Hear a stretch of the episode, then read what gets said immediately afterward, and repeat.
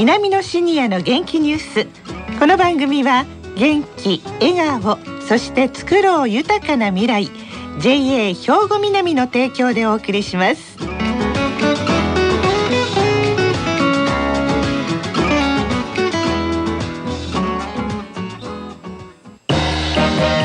皆様の元気生活を応援する JA 兵庫南。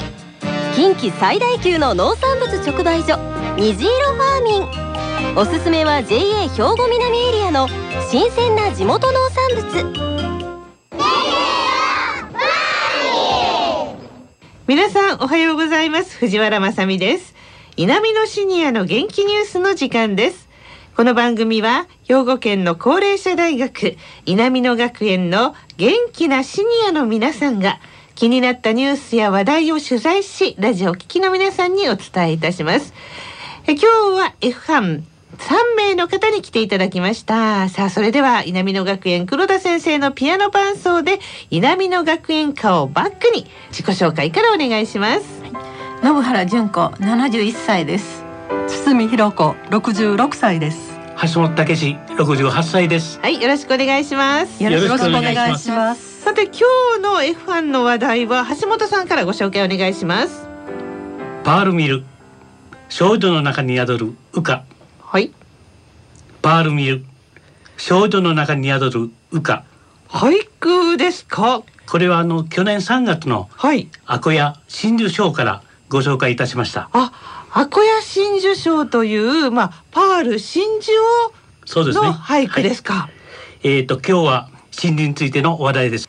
神戸にある日本真珠輸出組合の専務理事内海義弘さんのインタビューからお聞きください。はい真珠は環境に良いというお話です。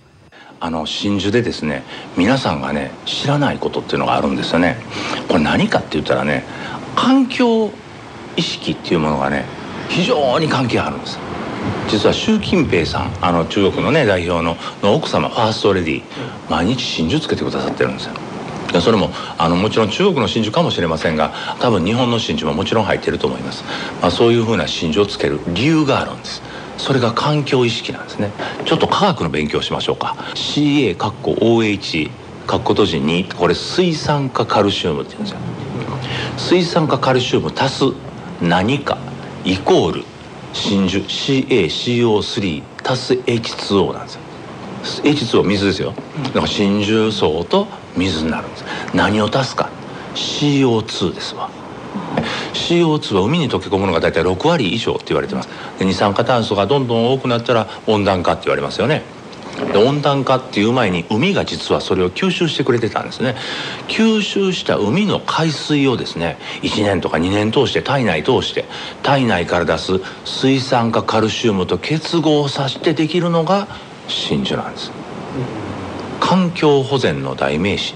ですので環境保全型の宝飾品っていうのは真珠だけって言われてます。そうか考えたことなかったですけど、うん、皆さんどうですか？知ってました？知りません。知らなかったです、ね、ああ、そうだから海を本当に綺麗にしてくれるのが真珠。はい実はね真珠って三重とか四国、九州と思ってましたでしょ？修学旅行でねあの三重県の行きました、ところがですね、はい、神戸がね真珠の世界でも有数な真珠の町なんですね、えなぜかと言いますと、はい、神戸は真珠を磨く技術と加工する技術が優れてるんです。はあ、そうですか、はい、だから世界の70%の真珠は神戸で取引されてるんです。すごいでしょ？すごいですね。真珠がということは神戸に集まってきてるわけなんですね。そういう、はい、ということはそういうあたりもお話聞いてきてくださったんですか？聞きました。伊勢の方がですねたまたま真珠を持って、えー、横浜のあの居留地に外国人に売ろうとして持ってったところがその横浜の居留地は城壁があったがためにブローカーというものが現れて1のものを2で買えと100のものを200で買えぬって言って突っ張られるんですねで困ったその方がですね貴族院にあの持って行ってでそれでもあの当年の予算はなしで買ってもらえなかった。でその時たまたまイギリス人の方がですよそれ神戸に持ってったら売れるんじゃないの？というアドバイスをくれます。で神戸に持ってくるとですねいきなりその外国船舶から200倍金持ちの人が降りてきてですねそれ買ってあげるわ200ってって買ってくれた。でこれが多分スタートです。まあ、今のはちょっと分かりやすく表現したんですけどそれがですねとなると真珠を大量に持っている人は神戸に持ってきますよね。うん、で神戸に持ってきた時に外国船舶が来てなかったら外国船舶が見えるところで双眼鏡で海の方をずっと眺める人と下の方でその金庫で大事に守っている人でおったら「船が来ましたよ社長今売りに行け!」っつってガラガラガラって行けますよねちょうどそのタイミング明治6年に神戸の六甲山の麓をですね完成オリーブ園として開墾してるんです明治政府が。でそこがですね残念ながら酸性土壌だったがためにですねオリーブの木がバッタバッタと枯れてですねそこがですねあのオリーブの畑だったところが全部枯れたわけでしょ？じゃあ何もない丘ができるでしょう。それが今の北野町というとこです。でそこにですね丘で真正面海で外国船舶はまさにつく鳩場が見えてここに掘ったて小屋を作ってで先ほど私が申し上げた「今船来ましたじゃあ売りに行け」が始まったそうか。あの北野の辺りってオリーブがあったんですね、うん、そうですね。あの辺りにだから真珠の人たちがそこから海を見て外国の船が来たら「今来た売りに行け!」いう形で降りてきはったというその場所だったわけですね。そうなんですさあその真珠というのはやっぱりどうしてこんなに魅力があるんでしょう？堤さん。はい。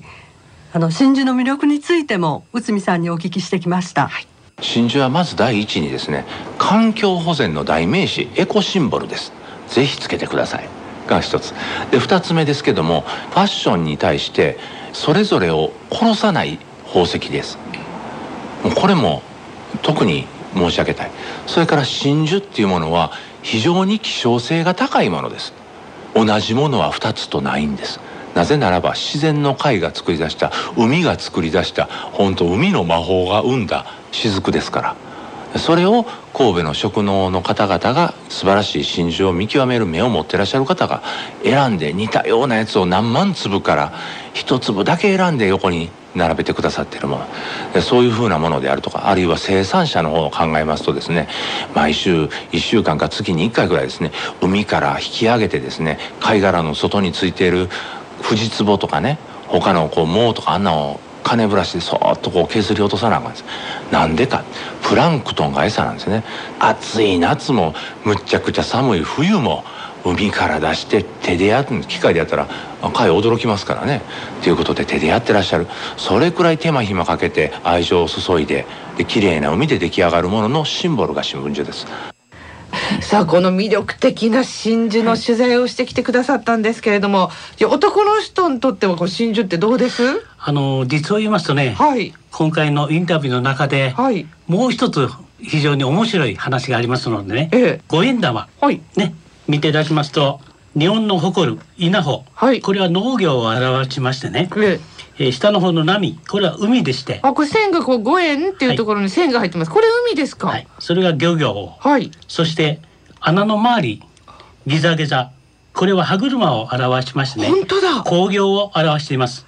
戦争が終わって、これからの日本を豊かにしようという願いのもとで作られた五円玉です。はい。そしてもう一つ五円玉の穴は真珠の丸を表すということを伝えています。これ真珠の大きさなんですね。へえ。えー、従いましてこの五円玉は真珠の単位である一問目3.75グラムの重さにしてあるのだということです。ね、真珠がそれだけやっぱり身近にあるという、はい、特に神戸の人たちにとっては、はい、加工という点ではこんなに身近にあったんだっていうのは初めて知りました。はいねさあ取材をされていかがですか？まず信原さん、はい、私たちはそこまで歴史があるとは知らなかったんですけど、はい、日本書紀とか万葉集にも真珠が出てくるんです。それは天然真珠です、はい、でね正倉院の御物の中にも真珠があるんですとてもその頃は貴重なものだったと思います、はい。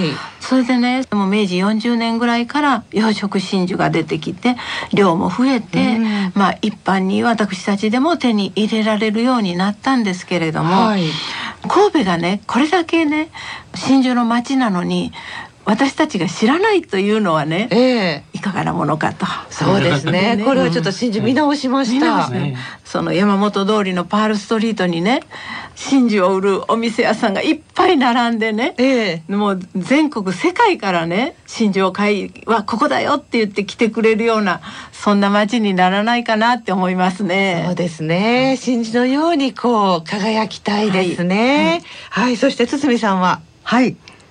テニスの全豪オープンで優勝した大坂なおみさんも試合で真珠をつけておられました。とっても素敵でしたね。はい、で真珠をプラスすることでファッションが引き締まってグレードアップするように思います。うん、冠婚葬祭だけでなくってもっと日頃のファッションに真珠を取り入れたら素敵だなと思います。そうですね。橋本さん。はい。はい、真珠と聞いて私が最初に頭に浮かんだのはあの私も絵画をね3年半ほどやっていますので、はい、えー、ご存知の方も多いと思うんですけど真珠の耳飾りの少女これ青いターバンの少女と言うんですけど、はい、この絵画がちょっと目に浮かびました、はいえー、光の魔術と言われるオランダの画家ヨハネス・フェルメールの代表作品です。ねえー、このあの2月16日からですね5月12日まで大阪市のえー、美術館でフェルメール展が開催されますので、はい、ぜひとも私も見てみたいと思っています。はい、はいフェルメール展も楽しみですね。そうですね。はい、どうもありがとうございました。今日は真珠の話題でした。皆様の元気生活を応援する JA 兵庫南近畿最大級の農産物直売所虹色ファーミンおすすめは JA 兵庫南エリアの新鮮な地元農産物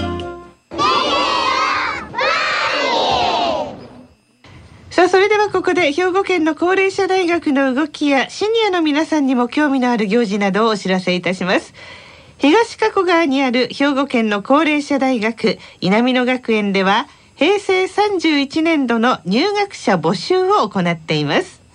4年生の大学講座には園芸健康づくり文化陶芸の4学科があり年間30日の講義を受けていただきます。またクラブ活動も充実していて多くの学園生が緑豊かなキャンパスで活動しています。兵庫県内にお住まいでおおむね56歳以上の方ならどなたでも受講していただけます。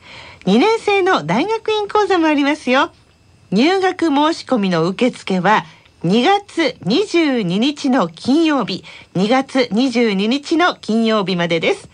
入学案内は稲美野学園にお電話いただければご自宅にお送りいたしますのでお気軽にお問い合わせください。